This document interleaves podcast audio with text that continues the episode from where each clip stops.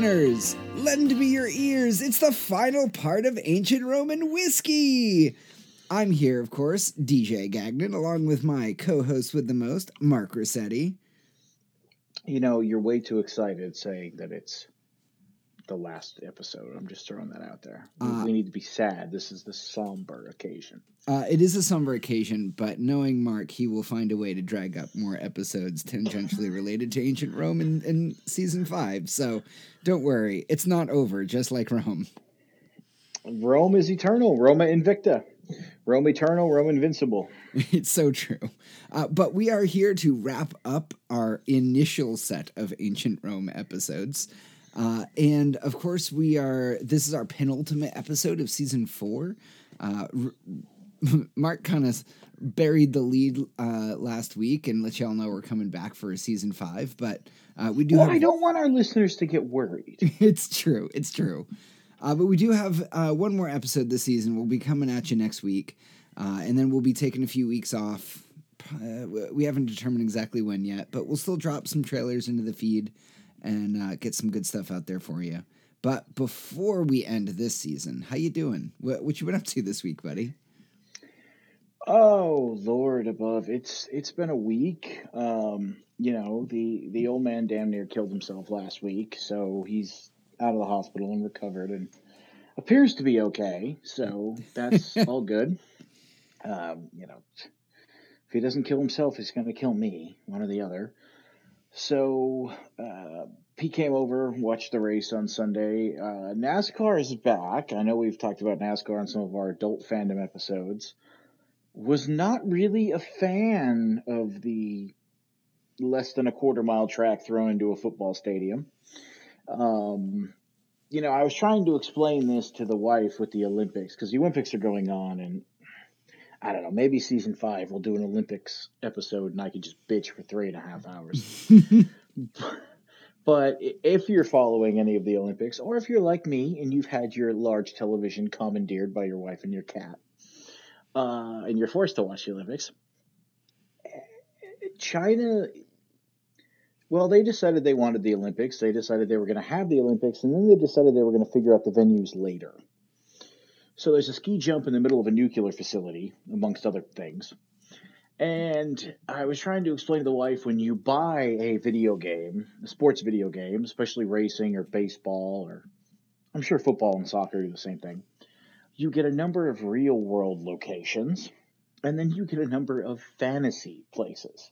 Just made up bullshit that could only exist in a video game. The Olympics is just a bunch of fantasy bullshit locations. Well, years and years ago, if anybody's ever played NASCAR 2005 for the PlayStation 2, the last good NASCAR game, in my opinion, and I've played them all, folks. Uh, but they had what was called Dodge Raceway Stadium. It was a very short track around a football stadium. We had that this weekend in real life. Wasn't really a fan. The racing was pretty good. The atmosphere sucked. There was like nobody there because it's LA and nobody gives a shit. There was a bunch of shitty ass concerts. Uh, the hype, all the grand marshals that they had, I couldn't even name who half of them were, never heard of them. It was just a big LA band aid on a sport that grew out of the South and out of moonshine. So, racing was fine. The show itself, not good. Don't recommend. Fair. Uh, but that was the main thing this weekend. Uh, what about you? And you know, I, I don't want to be this guy, but I believe you have a little bit of a mea culpa here this week. I do. I do. I actually felt so uncomfortable uh, doing the edit last week that I did remove it from the episode, but I'm not removing my mea culpa. Um, so I did.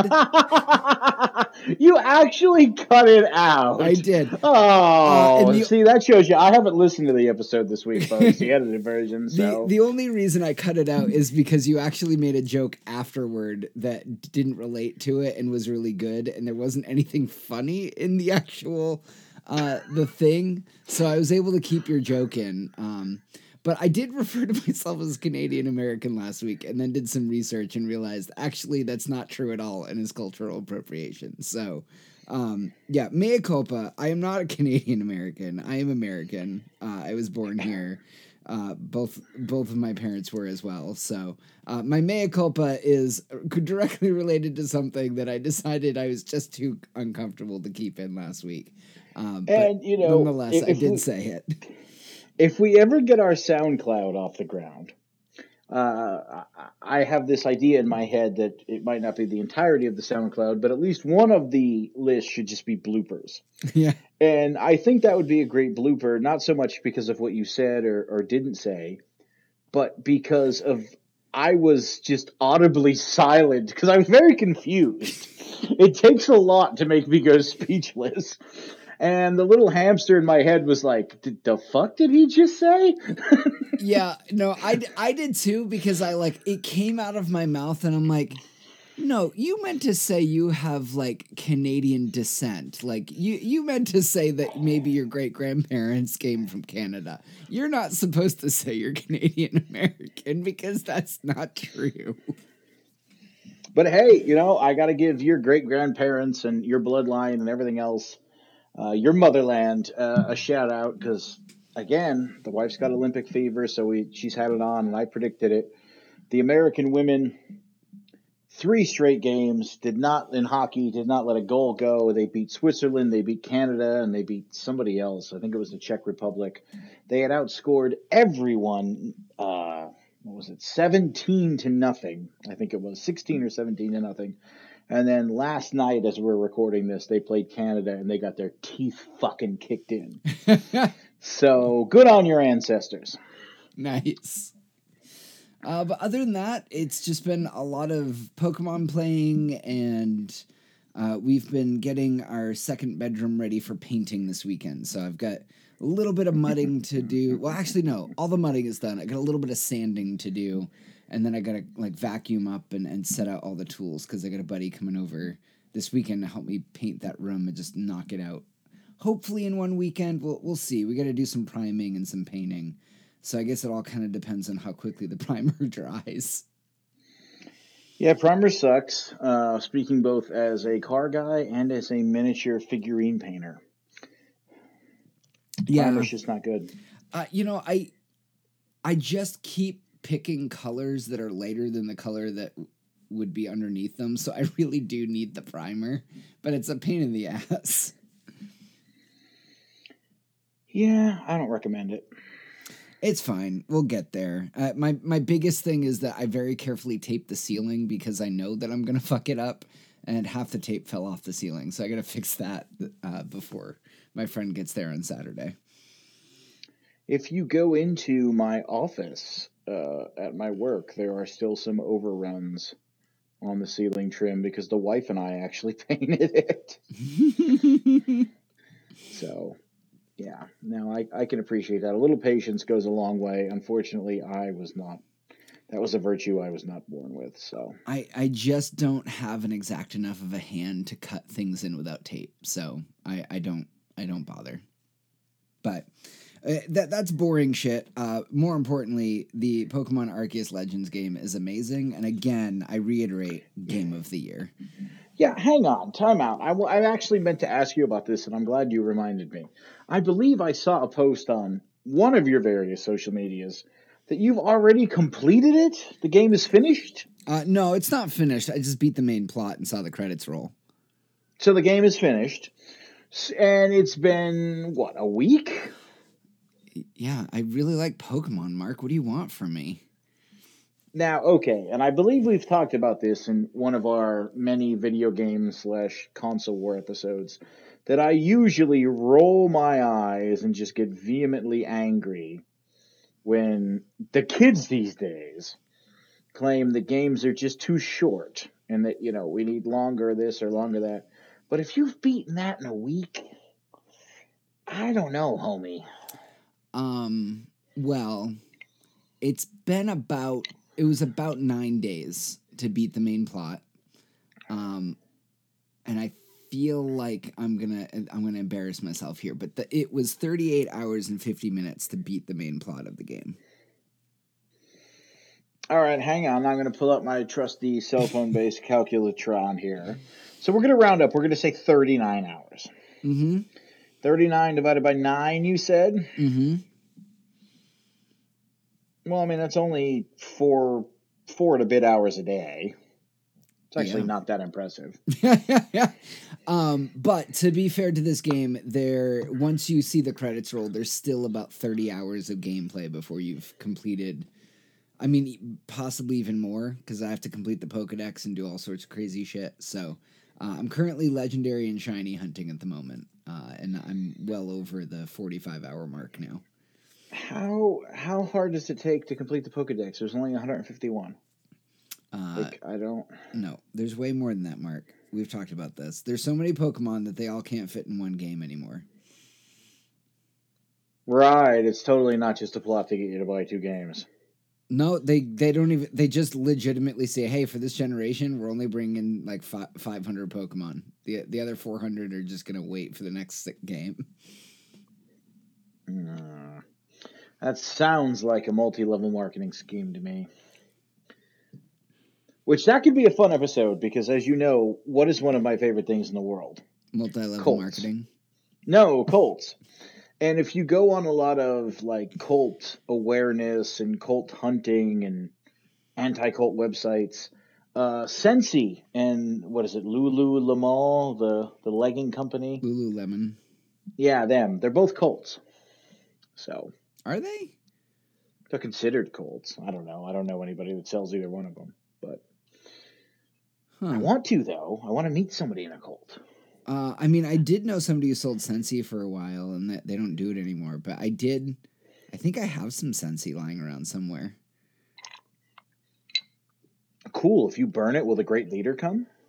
I I don't know who that is. Neither do I, but maybe he'll show up. Or she. Could be a woman.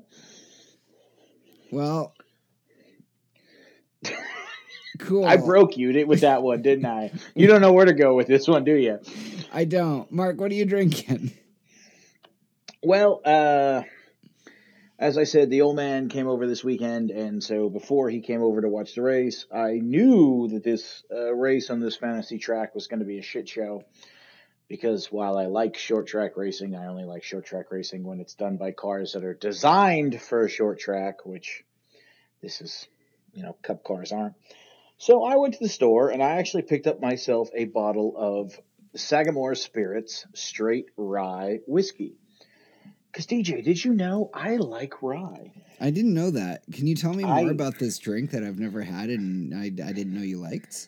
I've never mentioned this before. No. Um, but not only is it a rye, it's a limited run rye. It has a nice hand lit, written label on the bottle. So my bottle came from batch uh, 1 1 Alpha Motel. So 11 a.m., which is not the time, that's actually the alphanumeric code for the batch. hmm It's bottle number 2698.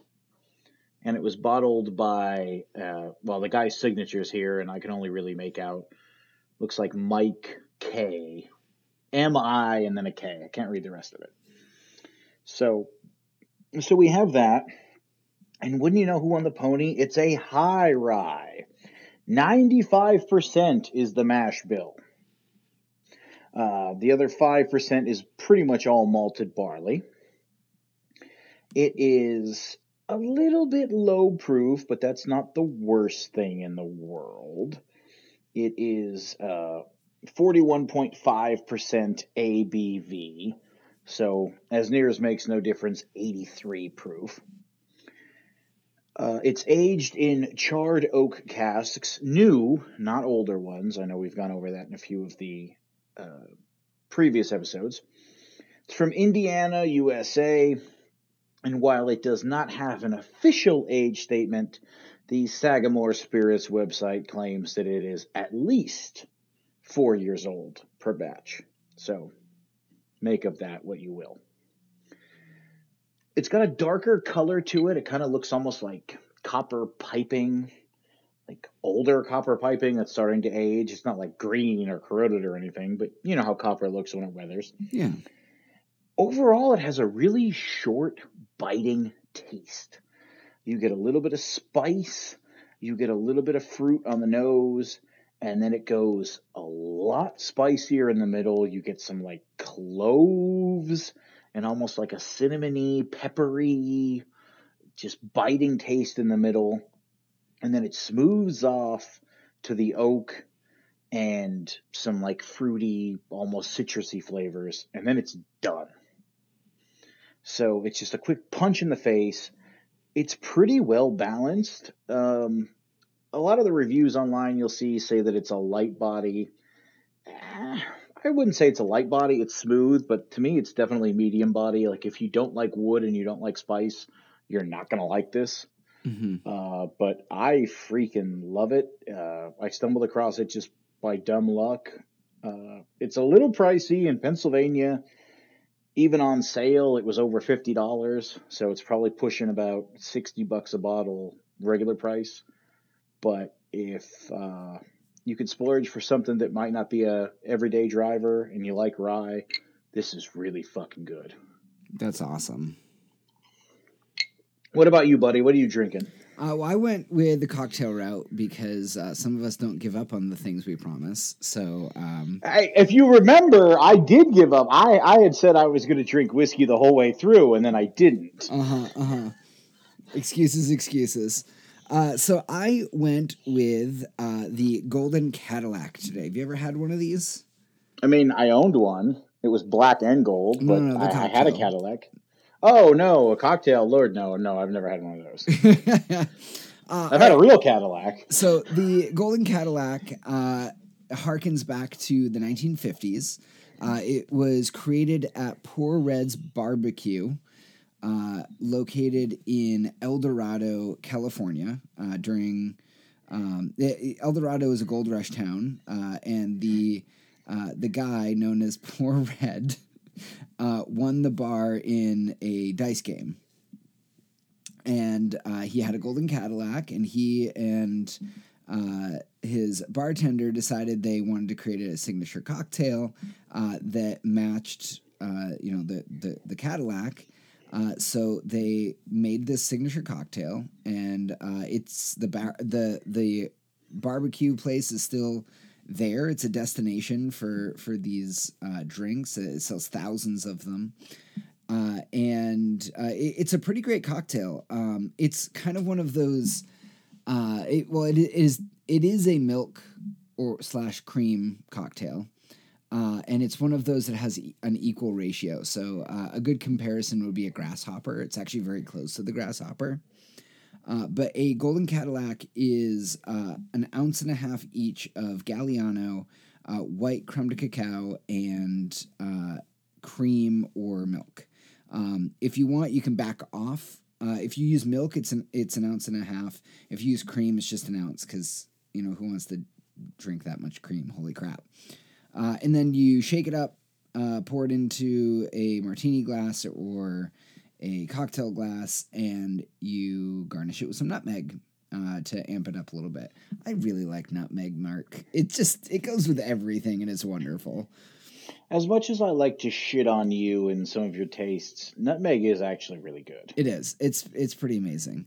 Uh, so you basically get a cocktail that is a lovely pale, uh, like orangey golden color. Um, it, it, it's really fun. Uh, I I really like it. Galliano is one of my favorite uh, liqueurs, and there just aren't a lot of cocktails that use it. You know, there's the Galliano Stinger, which I reviewed back in season one. Um, there's the Harvey Wallbanger and all of its variants, like the what is it, the slow screw up against the wall, uh, and then there's the the Golden Cadillac. Uh, so hi- highly recommend trying it out if you can get your hands on Galliano. Uh, they do sell nips of Galliano. I have yet to see one in the wild. I've only ever seen it online. Um, but if you can get yourself, if you really like Galliano, go get yourself the big bottle because uh, it, it's an impressive bottle to have in your bar. Uh, but if you if you're just not sure, you haven't had it before, try to find a nip or try to find the 375 mil bottle. But both of those are are pretty rare to find out in in the wilderness. Now, I just want clarification here. Uh huh. So, you are drinking a drink that came about because a professional gambler rode into an abandoned boom town won the deed to a bar in a dice game and was driving a custom Cadillac into a town named after, well, that the highest Cadillac's model is named after. Uh huh. God damn, that's such an American story. It is. It's I a, love this fucking country so much sometimes. I thought you would particularly enjoy this story, which is why I pulled it up for you. I mean, that is like Star Wars Han Solo shit, but real. It is, Or at least, you know, m- into the folk mythology of the area anyway. and and the fact uh, I, I I really like the fact that um, because the Golden Cadillac took off as a as a as a popular cocktail uh, for a while, this like barbecue place was the leading uh, cons- consumer of Galliano liqueur in North America. Oh, I could fucking believe that. Yeah, it's really, it was just really funny to find out. Like, you know, people co- came from all over, and you could still. I mean, I don't, I don't know. I haven't checked to see if they made it through COVID, but uh, it, it's like a, de- a destination to go have a golden Cadillac at this place. Now, what year did you say this all was? 50 what? 1950. Okay. Okay. Yeah, some of those post war caddies, I could see it. Yeah, Mhm. that makes sense. I could see it. Yeah, I mean, it was it was a pretty easy cocktail to come up with at the time, right? Because this was the era where the brandy Alexander was really popular, um, and all of the various Alexander variants, right? Um, you know, there, there was a cognac variant, a gin variant. So they basically just took the brandy Alexander and uh, ripped out the brandy and, and dropped in Galliano and some nutmeg. I like it. So yeah, make a golden Cadillac. I might. Maybe that might be one of our trailers. Maybe for one of our trailers, we should make uh, a cocktail. The other one has has suggested. I like that. I, I could do the um, what, what's the one that has the wine that you really like? The New York Sour. The New York Sour, baby. I was making them at Conrad's over the weekend. I was actually selling them, and people are like, "What the hell is this?" So uh, they're coming back slowly but surely. I'm bringing them back. Uh, I unfortunately didn't know what day Mark was uh, working, so I couldn't, uh, you know, jam on the touch tunes all the Pokemon themes I wanted. See, you would have got booed though. We actually had a crowd this weekend, and I mean, it was annoying for me until the end of the day because the tips were actually decent, but they kind of had Olympic fever, so we had the Olympics on. But hey, whatever. It made them happy. They bought a lot of New York sours. They bought a lot of Midori sours, which Those I think good. just from. I mean, I think just from mixing them, I think I have diabetes because they're so sweet. But uh, hey, uh, the ladies liked them and they tipped well, so and they didn't cause trouble, so good on them. I love me a Midori Sour. Buddy, take us into whiskey news. All right, so I was trying to tie something into Valentine's Day and whiskey and blah blah blah because this is going to be the last episode we drop before Valentine's Day, Yeah. and I wasn't really getting anything, but uh, I came across an ad for a special that's being run by Shot Shotsbox. Easy for me to say. And are you familiar at all with Shotsbox, DJ? Because I wasn't. No, but I. What is that? I've been looking for a, a like a box or something. There's a lot of ways I can go with that. I've but I'm been gonna looking save you the for a cocktail slash whiskey slash tasting box for a while. Get your head out of the gutter and tell me Well, what the hell shop look- box is. Look no further, good sir, because I have found it. Uh, Shotsbox is a bi-monthly subscription service that offers arrays of shot-sized craft distilled liqueurs from local craft artisan and small batch spirits and distillers, uh, both of the small business variety and top national names. Curated by tastemakers and delivered nationwide, Shotsbox is best known for top rated whiskey subscriptions. Uh, both the Whiskey Club and the Whiskey Tasters Club are under the Shotsbox labels. I don't know what the difference is between the Whiskey Club and the Whiskey Tasters Club. That seems like a really obscure delineation. Uh, it's been featured in Forbes, Thrive, Global, uh, Traveler, Rolling Stone, and The Chive. The Chive is still a thing. Holy shit. I've lost all faith in humanity. Um, but w- Shotsbox provides a new way to try spirits, discover favorites, learn how to properly taste liquors, and gain access to full bottles of spirits that are not accessible anywhere else. So uh, I went on their that's their official press release. I went on their website. They have a few signature shots box because what's interesting is while they advertised a whiskey club, they advertised a whiskey tasters club. You can get basically whatever you want. There's a gin box, there is a vodka box, there's a tequila box. If you hate yourself, they are still selling leftovers of the holiday dessert shots box. Uh, so you have all that. But then they have cocktail kits. You have a champagne cocktail kit where you get a little bottle of champagne, some sugar cubes, a glass, a uh, mixing card, etc. And DJ, they must be listening to this podcast. They must know that you and I are are, are fighting on the regular. Mm-hmm. Because they have not one, but two different old fashioned cocktail kits. The only difference between the two one contains four nips of rye, whereas the other one contains four nips of mezcal. Ooh. Yeah, I knew you'd be all about that. I really like that. It also comes with uh, extracts, syrups, your measuring spoon, sugar cubes, garnishes, and your recipe card. Uh, the entire thing comes in, it looks kind of like a really fancy Altoids can that says old fashioned cocktail kit on it. Uh, it's 50 bucks, which is not actually terrible considering everything you get in it. And it would be every other month. So what's 50 times 6? It's 300 bucks for the year if you were to subscribe to this. And again, even if you're not a whiskey fan, although if you're not, I don't know why the fuck you're listening to this podcast. But even if you're not a whiskey fan, you can get gin, you can get vodka, you can get uh, different holiday ones, you can get tequila. Some of the different kits not only have a bunch of different nips and tastings, some of them have shot glasses, some of them have recipe cards, some of them have sugar cubes and syrups. A lot of them have all of the above in different combinations.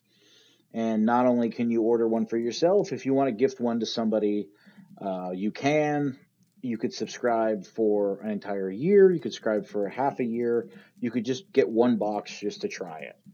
So if you punch in Shotsbox, it comes right up. It's based out of Los Angeles. And it's pretty interesting, actually. I may try this going forward for the new year. So, and it looks like actually they sell entire bottles as well. I haven't gone through their actual shop page but it looks like you can buy fifths and handles of different things, which is smart marketing. You know, you get a little nip of it in your kit. Hey, I really like that. Oh, here, we have a handle of it. Buy this. I love that. So do I, actually. you know, we've been tossing around the idea of of doing some sponsored stuff here and there. Maybe we can uh I wonder what would it what it would take to like do an affiliate thing for for Shotsbox. Hey, we could send them an email. The worst they could say is no. Yeah, exactly. And I mean, hey, I'm a fat bald man. I'm used to rejection. What uh what are you doing for tools of the trade this week, buddy? Well, we've been doing a lot of like cocktail ingredients and talking about alternatives this season in tools of the trade. So I figured I'd talk about uh, some dairy alternatives and when to use what. Okay, I could dig that. So uh, I really love uh, milk drinks. Um, as somebody who's got some some issues with acid reflux, uh, having something kind of base in uh, cocktail like milk or cream uh, definitely kind of offsets some of the acid churn that you're going to get from the alcohol. So uh, you know, if, if, I'm having a rough week, my acid's kind of going bad, I, I might make a milk drink, and and they're really great. So. Um, I have a privilege, which is that I am not lactose intolerant. I can drink as much milk as I want within reason, and you know I'm not going to get sick. Uh, but there are uh, a lot of people with food sensitivities out there, so I thought I would take a bit and uh, I, I read up a little bit about this, and there's one article from Punch um, that talks about uh, data science and how to use dairy in cocktails. And I'm not going to drain this article just because they do talk about milk and cream, but they also talk about uh, eh, DIY whey, like making your own whey, um, using kefir or yogurt and buttermilk, uh, even doing some fat washing with butter or cheese. Um, this is pretty crazy stuff, and I, I don't think it's stuff you can easily have on hand most of the time for your own home bar. So uh, I decided to kind of just go the dairy alternative route, uh, and that's your your oat milks, your coconut milks, your uh, almond milks, things like that. So uh, I do definitely recommend uh, checking out that article on Punch if you're looking to get a little crazy with your cocktails, if you're feeling kind of bored and you want to try something new. Uh, but I got to be honest, I've never had kefir in my house. it's supposedly a, a, a fermented milk liqueur. Um, so uh, or something to think about. I, I know kefir is used in other areas of cooking as well. It may not actually be a liqueur, so I might have just stuck my foot in it, but that's fine. Uh, so let's talk about when to use what. Uh, so I feel like a lot of people have been talking about coconut milk, which, strictly speaking, isn't really milk and usually is a little bit more clear and liquidy than milk. Um, but it's fine. Uh, I, I feel like the best place for coconut milk are things that are tropical. Your tiki drinks, your pina coladas. Um, you know, maybe if you traditionally, I, I've seen some recipes for strawberry daiquiris that add a little bit of milk to kind of do a, a strawberries and cream twist. Uh, so that might be a good place for coconut milk. Um, you know, th- there's the the flavor that you get from coconut too that isn't as present in the other milk alternatives. So you want to consider that. Um, but I feel like coconut milk uh, can be used in, in, some of the similar places where aquafaba is used instead of egg whites, uh, and, and, you can do some really cool things with it. Um, when you are looking for something uh, that's a little bit more towards the traditional side, you, you might be making a grasshopper, a brandy Alexander, a, a, a golden Cadillac. Um, you don't really want that coconut taste, right? Galliano and coconut I'm sure you can make something there, but you're again, you're heading towards tiki culture. You're not really making, you know, a traditional 1950s American drink. So I would recommend uh, pairing something more like almond milk or cashew milk. Um, you, you, get a little bit of the nutty flavor, but it's not overpowering.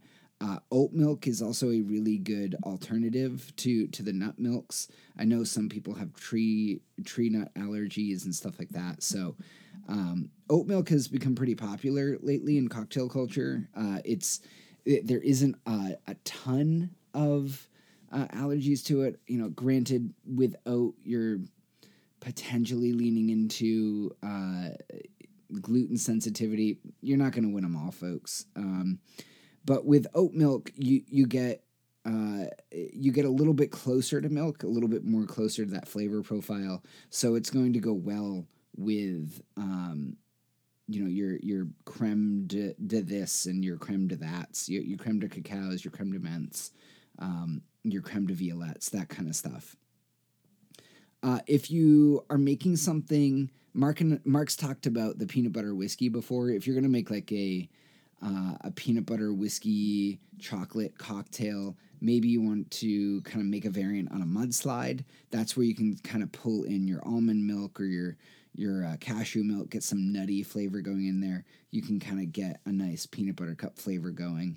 Uh, so it just gives you some some options.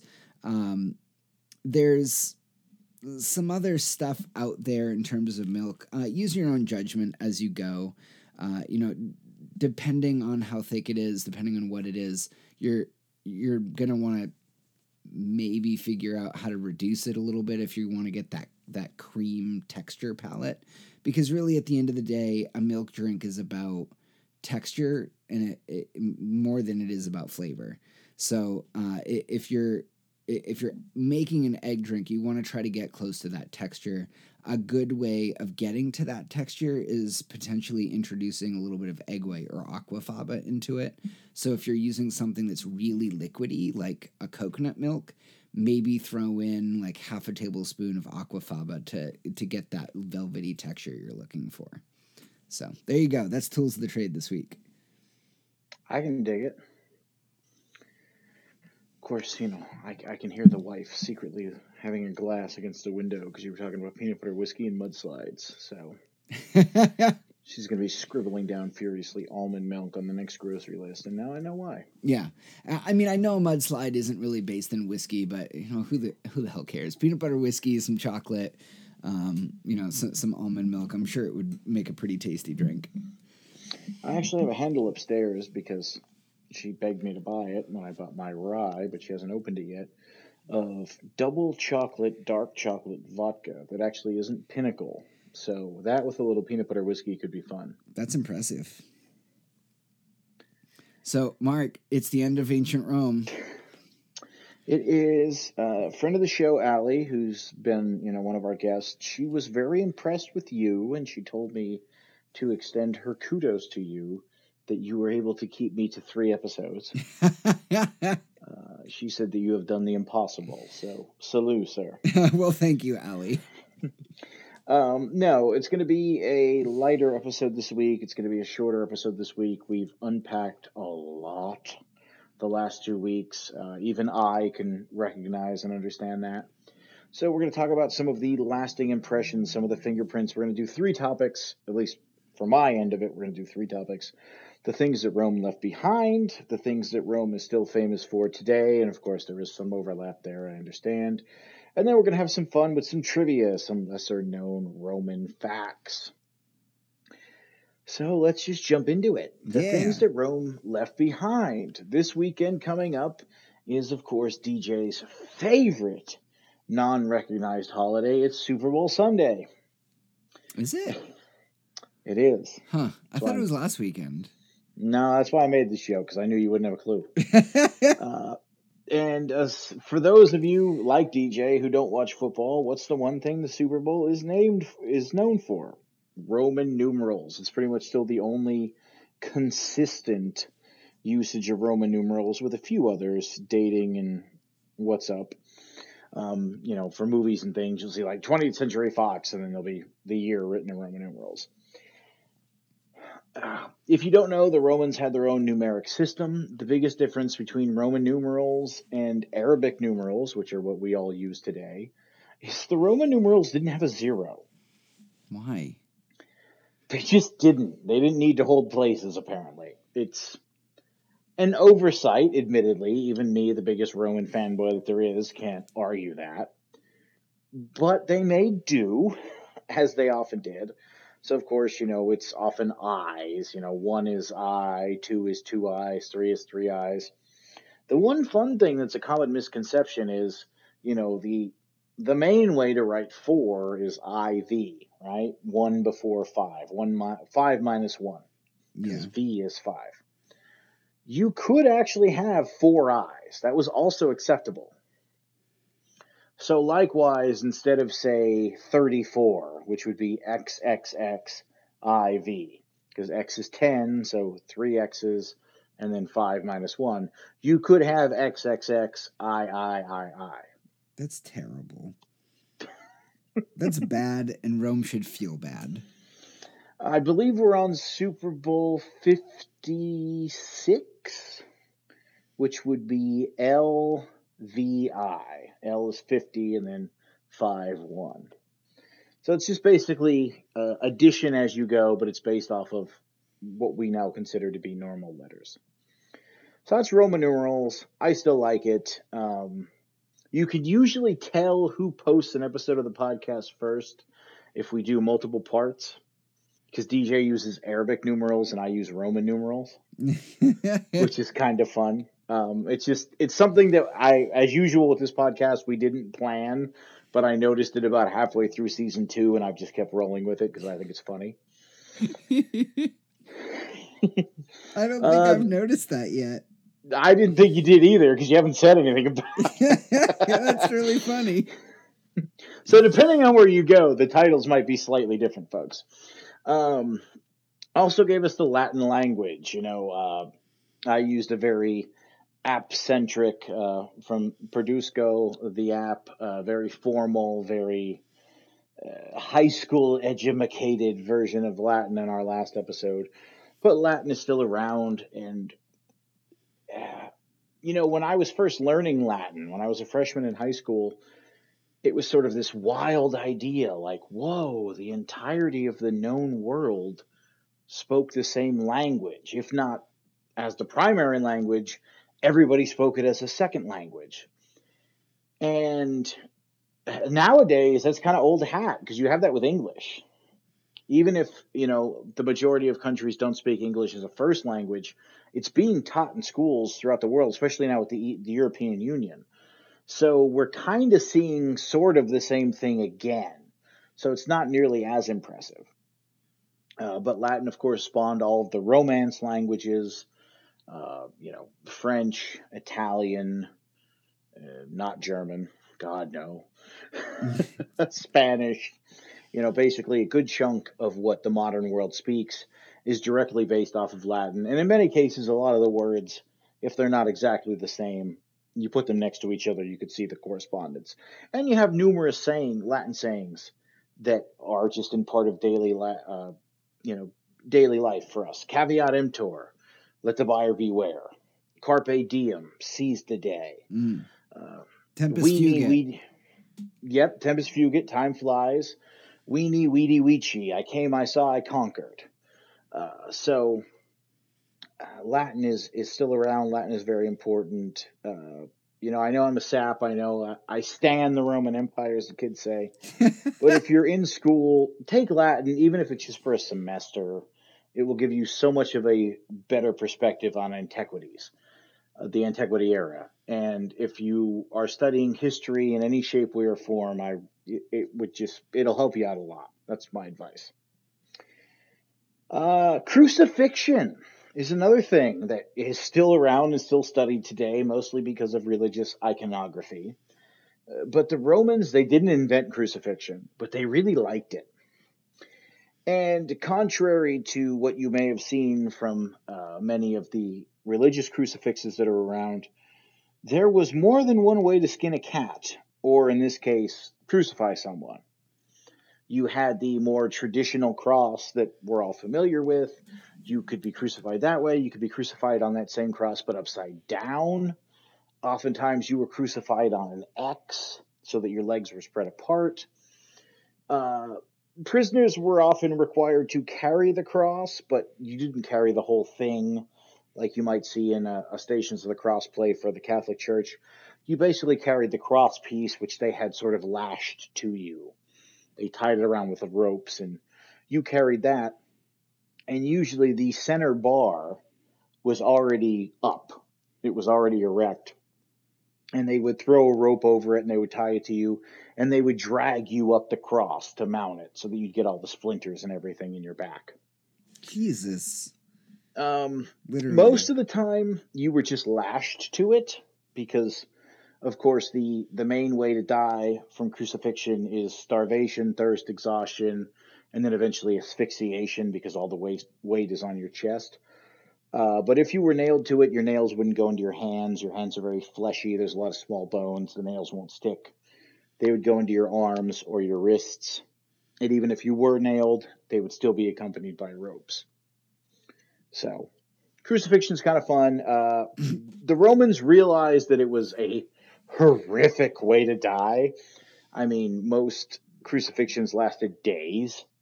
Like you'd go up on a Monday, and maybe if you were lucky, Wednesday you'd be dead, probably later.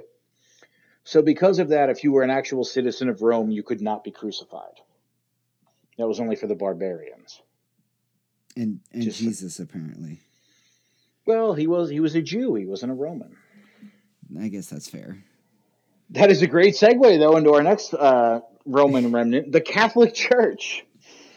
Uh, Christianity in all its forms, of course, as we talked about last week, was banned until 303 AD in the reign of Constantine the Great because he saw a vision with a cross in the sky and the sign that in uh, the saying that in this sign you will conquer. He heard of the voice of God telling him that under the sign of the cross he will conquer. So he ordered all of his men to paint crucifixes on their shields and the legions were triumphant and Constantine became emperor.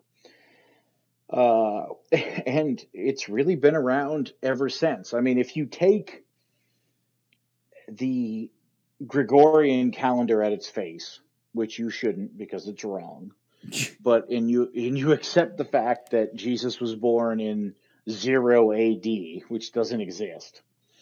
But if you take that all on its face, that means that Christianity uh, in general, and the Catholic Church in particular, has been around for 2,023 years, which is pretty ridiculous.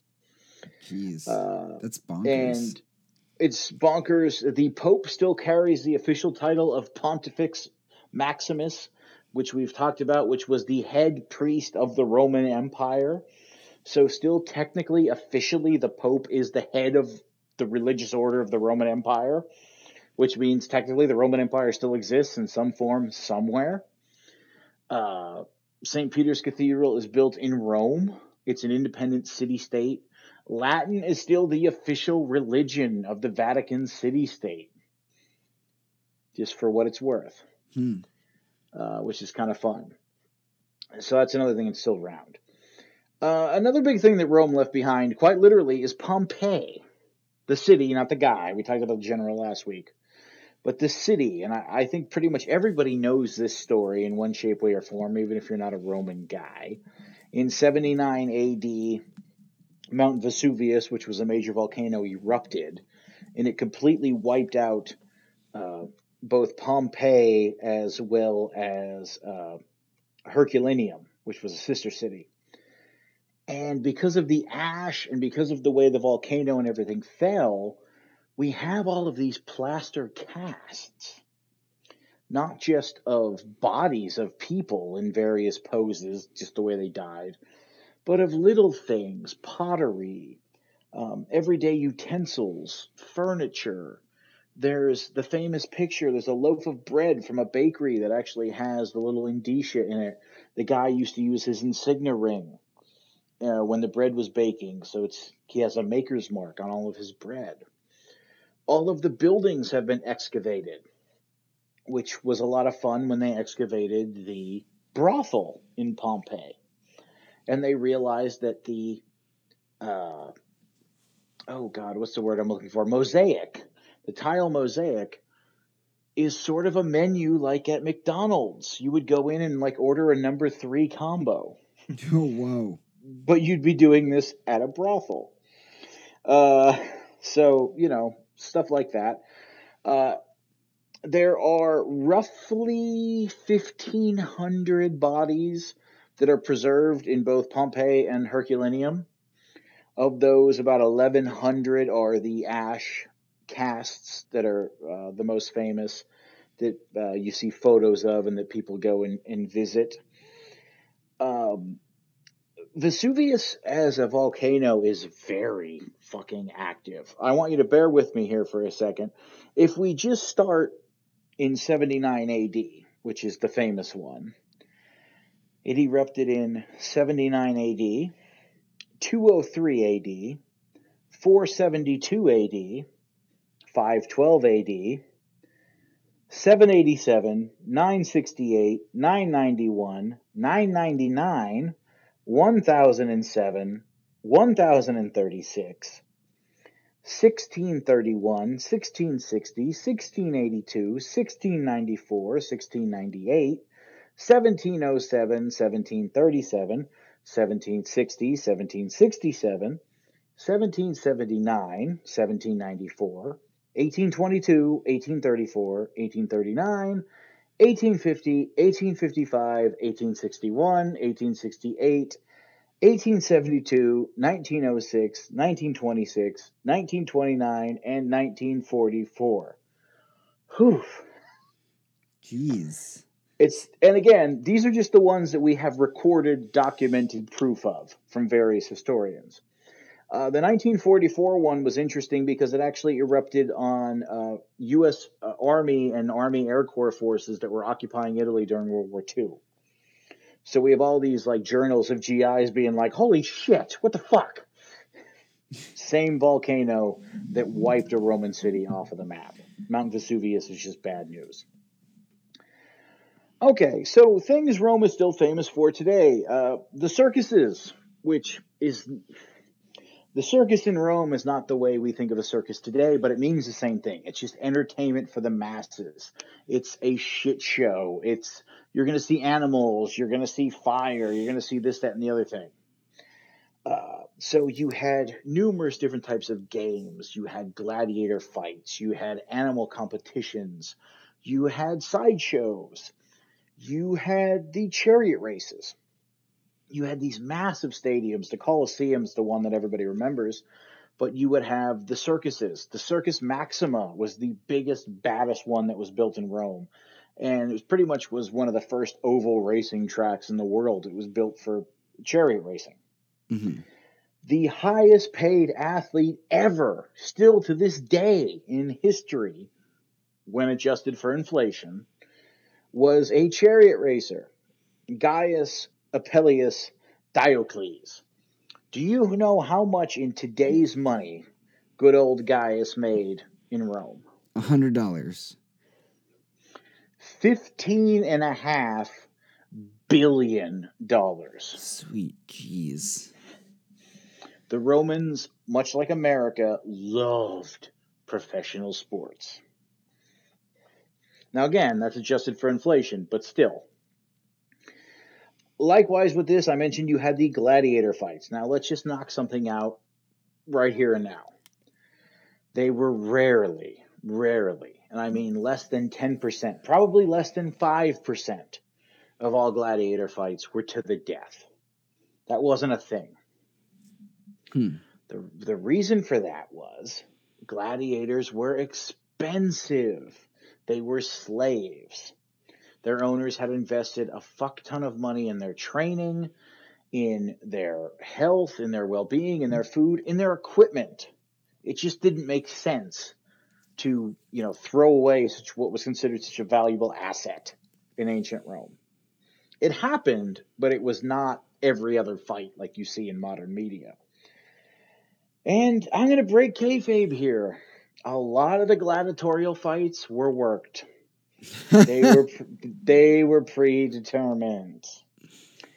I don't want to be that guy, but they would set up the pairings, they would set up the weaponry, who's going to give a good fight. All right, boys, you got 15 minutes, you got 20 minutes. Entertain the masses. Panem et circenum. It's Latin. Bread and circuses. How do you keep the people amused? You feed them, you give them entertainment. Doesn't matter who wins or loses. Hmm. Another thing that the Romans were known for, still known for, are the aqueducts. The Romans had running water. A lot of the upper class had what we would consider indoor plumbing.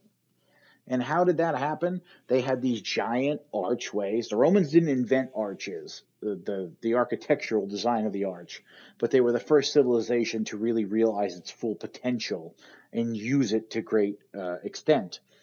So they built these giant, they look almost like railroad bridges to us with arches made of stone, and they carried running water in. And this way, cities and towns could get fresh water, and you could use it for literally everything you use water for. They also had roads. You know, there's a saying that all roads lead to Rome. And for a while it was true. They would just, as the Romans would conquer land and expand, they would build infrastructure, they would build roads. And a lot of these roads are still there today. I have walked on Roman roads because they're not using asphalt, they're not using concrete, they use stone. They were built by engineers, they were made to last. So they're still around. And this way you can get your traders back and forth so you can bring the spoils of war from the lands that you just conquered. Likewise, you could bring grain and food from the capital to the outreaches of the empire. But more importantly, you can get the legions all over the empire if you need it. An army has to travel, an army needs roads to travel. That's why the Nazis built the Autobahn, which that'll be another episode we do later on. Legion itself, you know, great segue there. Depending on what point in Roman history you look at, they had between 4,200 to 5,200 legionnaires. And the legionnaires were your foot soldiers you know, the helmet, the armor, the leather skirt, the shield, the gladius, the spear. They also had between 120 and 240 equites. They were cavalry. Everyone forgets the Romans had cavalry. They didn't use them a lot, they didn't use them extensively. They preferred horses to draw chariots, but they had what we would consider traditional cavalry. You had centurions who commanded roughly a hundred legionnaires, hence why century a hundred. Uh, you had the frumentarii, who were sort of guerrilla warfares and spies, which really never gets talked about. Pretty much the only somewhat historically correct adaptation is actually in Fallout New Vegas, of all places. And they take a lot of liberties with it there, but that was a major thing. Uh, the Legion was big and bad. They would form, you know, you had 4,200 people in a legion, and you, you read Roman histories and they talk about the first legion, the 10th legion, the 13th legion. You know, they would send these guys in and they would form up in small groups and they would put their shields up in the big turtle formation. So you would not be able to hit them on three sides. They were completely immune. And as they advanced, they would throw their spears and break the enemy's defenses, and they would get in close with their gladius, which was a short sword. Gladius in Latin literally just means sword. They were very unoriginal. Here's your sword. They never name for it. Uh, and gladiuses are big and bad. Uh, has an edge on both sides. Well, they're not big. They're short swords, but uh, they're very well balanced. They have an edge on both sides. They're an offensive weapon. They are the epitome of not come at me, bro, but I'm coming at you, bro.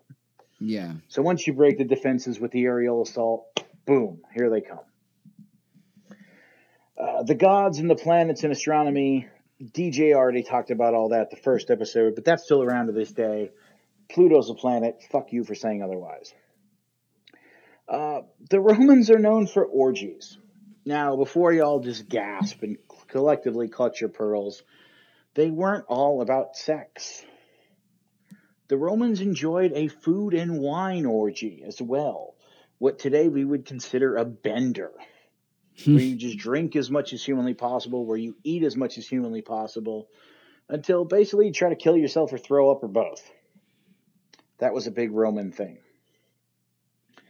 Uh, togas. Who hasn't enjoyed a good toga party? Of course, only the men were allowed to wear togas. And some of the more traditional togas that we think of today were the more formal ones that only the Senate and the upper classes were allowed to wear. But the toga, the formal Roman attire, still around today, still thought of very well today. Let's get into some trivia. Are you ready, DJ? Let's do it. The Roman Empire was covered in graffiti. nice. And you know what's even better than that? What? It was incredibly vulgar graffiti. There are excavations of Hadrian's Wall, which we talked about last week, covering uh, England to keep the Scottish out. There's just a bunch of penises drawn on it, even 2,000 years ago. Uh, the there's the four what we would consider to be your mama jokes.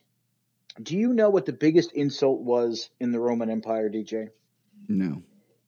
You would threaten to face fuck someone.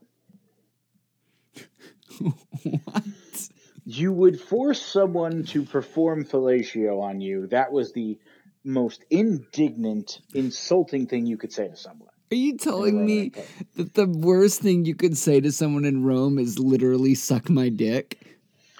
No, I'm going to make you suck my dick. Oh because there were slaves that would suck your dick. But that was the thing. As much as the Romans loved sex, they viewed oral sex for both men and women. They viewed it as very demeaning. It was something for slaves to perform. It was something for what we would consider uh, subs to this day to be to perform. It was often said that if you were someone who who performed oral sex, you had bad breath.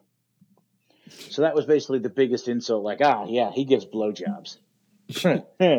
Wasn't even the whole gay straight thing because the Romans didn't care. The Romans had no real concept of sexuality. They would screw anything. They were very progressive. But just like, oh wait, you suck it? No. so there's a lot of that graffiti around. You also see references everywhere, even to this day, SPQR, which literally stood for Senatus Populus Romanus. Which in English means for the Senate and the people of Rome. Basically, this was what you were doing everything for. You were going out and fighting the the barbarian hordes in Germania for the Senate and the people of Rome. You were paying taxes for the Senate and people of Rome. You were performing in the Circus Maximus for the Senate and the people of Rome. That was the be all end all. And if you go to Italy to this day, you still see that carved everywhere, SPQR. Uh, I know how much you love poop, DJ. No. The Romans had bidets before bidets. Oh, that's good. Bidets because they days. had well yes because they had running water because of the aqueducts so they didn't use any form of what we would consider to be toilet paper or toilet paper substitute they would use literally the running water and in some of the fancier bathhouses they would use sponges unfortunately they also used urine as a uh, like a dry cleaner for clothing. Ooh. in, in many public places there would be large barrels for especially men to urinate in. They're basically public toilets. And they would be taken and used for cleaning once they were full. You know, it's a bad day when there's a, a, a festival and the, it's, you know, they just serve asparagus. yeah i mean hey it's not all good news uh, the women in ancient rome often dyed their hair they used goat fat and beechwood ash interestingly enough i use a beechwood scented balm on my beard which is kind of fun of course Uh, you the do. most the most popular colors for Roman women were, of course, blonde and red. So some things never change. this one is kind of fun, uh, you know, just because joking about ads and advertising. Manscaping and shaving was a thing in ancient Rome for both men and for women. Hmm. Now, obviously, they didn't have a razor the way we think of it, but they would trim themselves up using sharpened seashells. And for the women, especially if you were going to be involved in an orgy, shall we say, uh, shaping and different trimmings and things that we, you know, you think we have today, we think the adult film industry created today. No, the Romans were doing all that 300 years prior. Woof. Last but not least, the first ever shopping mall was built in the Roman Empire and in Rome itself. It was built by mighty Trajan, probably my favorite emperor. If it's not Caesar, it's Trajan. Uh, he completed the first shopping mall in 110 AD.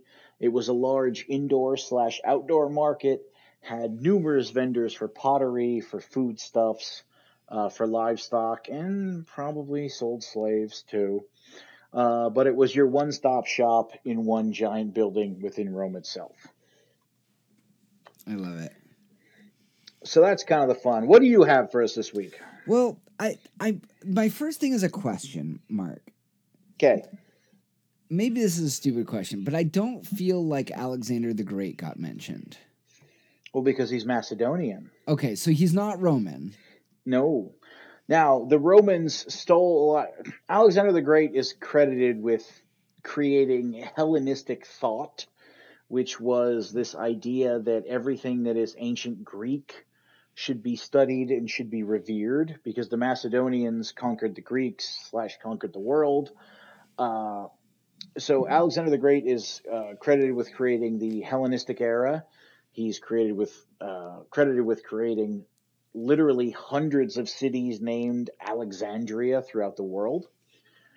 He was not a Roman. Uh, th- when the Roman Empire came to pass, they looked at everything he went and went, yeah, you know, he's kind of right. The Greeks are pretty cool. We're going to study slash steal a bunch of shit from them. And then eventually they burned Alexandria in Egypt and the library with it. Jesus. Which those two things aren't related, but that that happened. So no, Alexander the Great was not mentioned until just now. Um, and then uh, there was a concept that I have found pops up in a lot of Western fiction that I thought would be interesting to talk about, and it's the concept of the lost Roman legion. Okay. So, uh, the, also known as the Legio Ninth Hispania or the Ninth Spanish Spanish Legion, uh, was a legion of the Imperial Roman Army that existed from roughly the first century BC until uh, at least 120 AD. I'm using BC and AD, and I know you've been using a different nomenclature there, but um, I chop and change. It's okay. Uh, apparently, the legion disappeared from surviving Roman records after uh, 120 AD, and there's no extant account of what happened to it. Now, I did you know about this? Yes. Um, you often see it referred to it just simply as the ninth. Yeah. Um, there are some wild theories out there. Um, most likely, they ended up in Britain. They either were assimilated or they were destroyed or something happened to them in Britain. Because again, we talked about last week uh, that, you know, the Scots were fucking insane. There's also some more credible theories that, you know, they disappeared within Germania, that they were involved within one of the many revolts within Judea. Then you get some fucking weird ones. um, I've seen people try to argue that they ended up in China and that they were like known to the Chinese, and that's why, like, if you Google did the Romans ever go to China, you get these people trying to claim that yes, there were, you know, AWOL legionnaires in China, and people try to say it was the ninth. I don't, I don't think so. It's a fun myth. If I had to guess, I would say the records are probably just destroyed because I'm sure there were records at some point, and that's why everybody is so fascinated with the ninth. The Romans as much as the Romans hated the Germans, the Romans were very German and they kept paperwork on everything. Mm-hmm. But as you said, they just vanish. I think it was probably just destroyed in one of the many sacks of Rome that we talked about last year from, you know, 400 onward. Uh, but that's not sexy and that doesn't bode itself well to fiction. Yeah and and this is eh, the topic of the lost roman legion the the the, the fate of the ninth is definitely something that pops up a ton uh, in in western fiction. So I, I, picked out a few examples here. Um, th- this goes uh, i mean way way back but really uh, one of the earlier more popularized uh, entries is a 1954 historical novel uh, by Rosemary Sutcliff called the the Eagle of the Ninth. Uh, and the Eagle of the Ninth, uh, it's a, a, story about a young Roman officer trying to recover the eagle standard of his fathers uh, beyond Hadrian's Wall. Uh, the eagle standard was the standard of the, the Ninth Spanish Legion. Uh, yes. and the Eagle of the North, uh, Eagle of the Ninth pops up in quite a few different places. There was a BBC series and a radio dramatization of it. Uh, there was a uh, novel by Marion Zimmer Bradley uh, in 1997, The Lady of Avalon, uh, that uh, basically has like tells the story of the Ninth being destroyed in battle with the na- native Brits.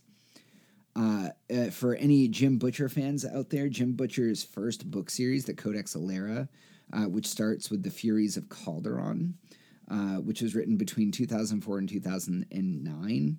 Uh, the the characters in the book are populated by the descendants of the Ninth Legion. Uh, that that series uh, was actually written. Jim Butcher wrote it on uh, a dare, where somebody told him that he should write a book series that involved two fantasy tropes.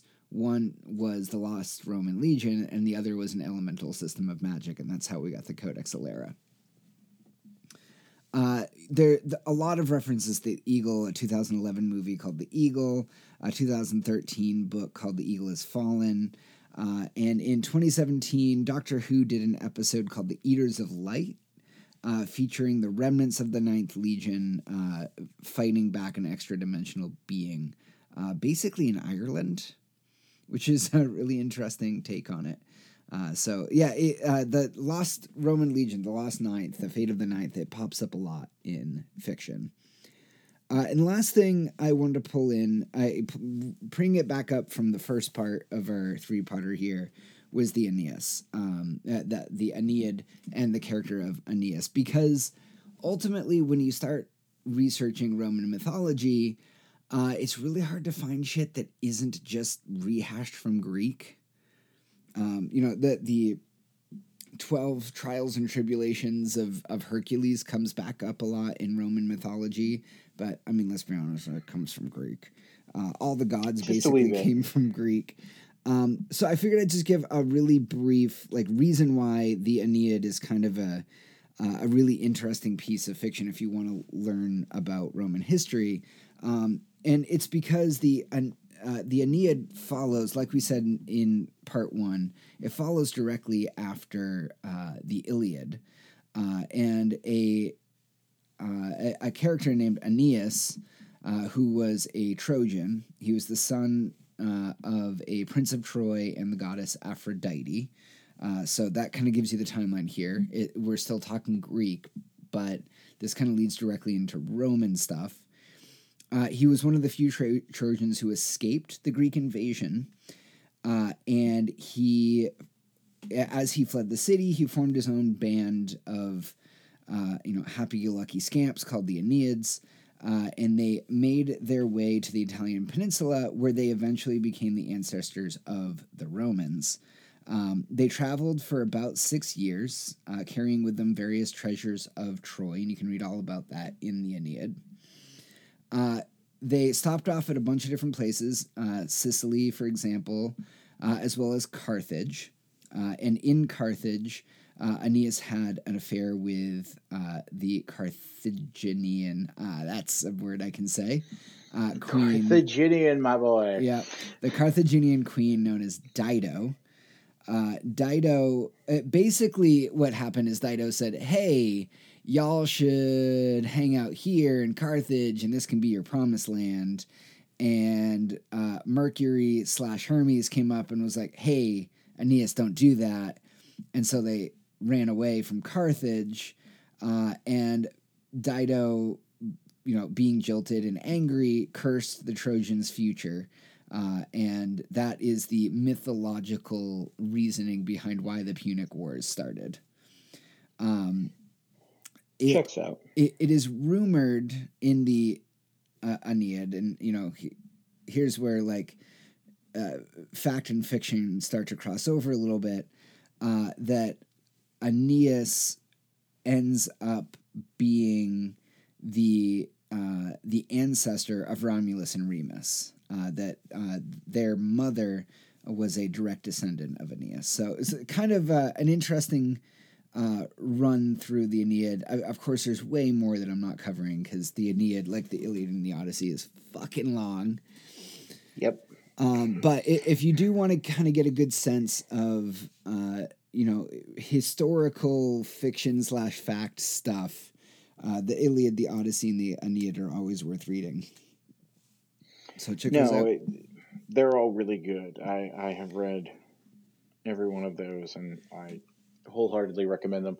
And you know, we had mentioned it with uh, Caesar's commentaries in a previous episode.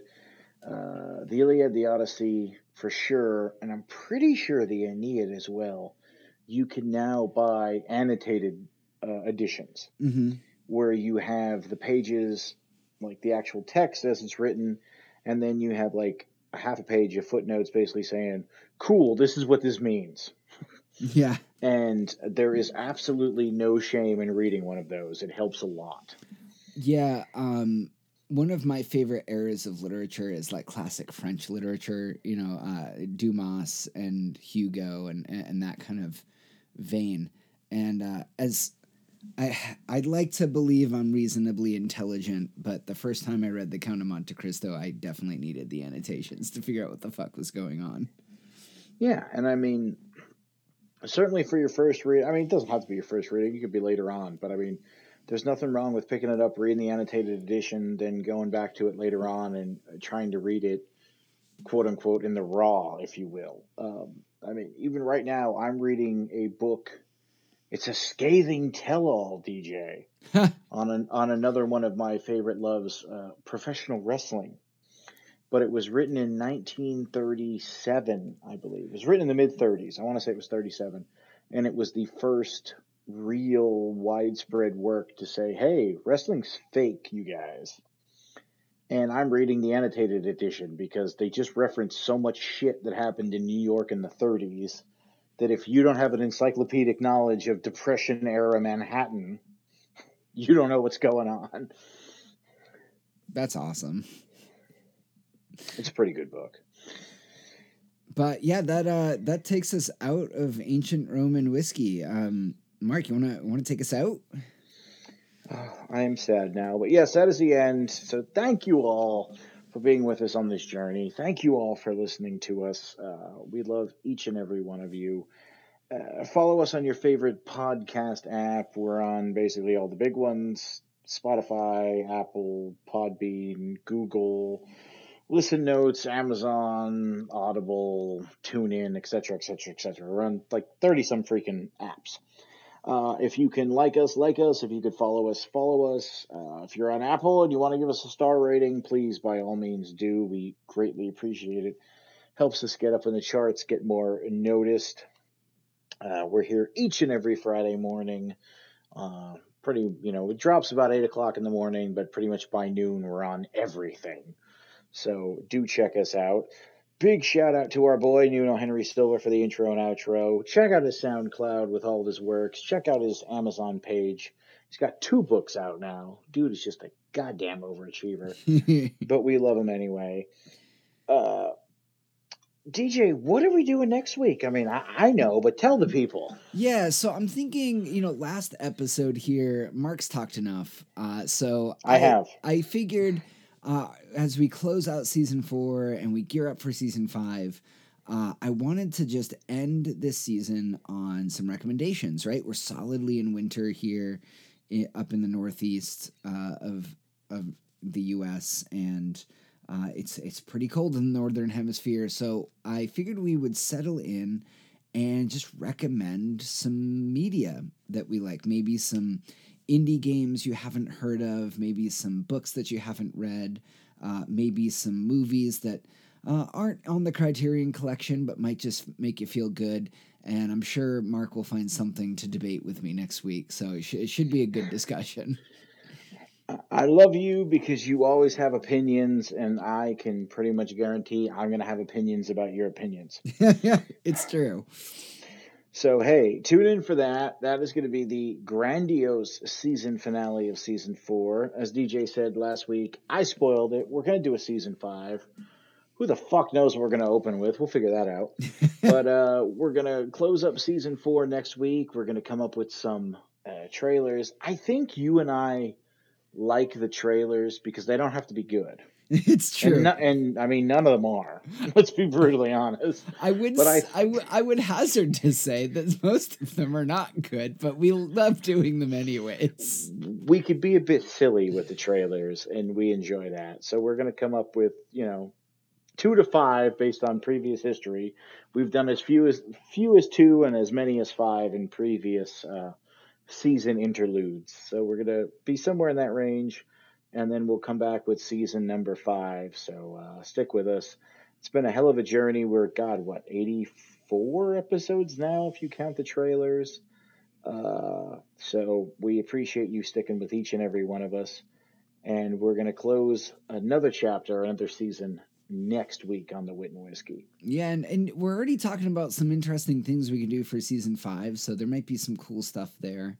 Um, but yeah, stay tuned. I, I, I got some thoughts he does have thoughts, and unlike the opinions next week, I don't necessarily have opinions on these opinions because some of them are okay. but hey, until next week for the Wit and Whiskey Cast, salut Cheers.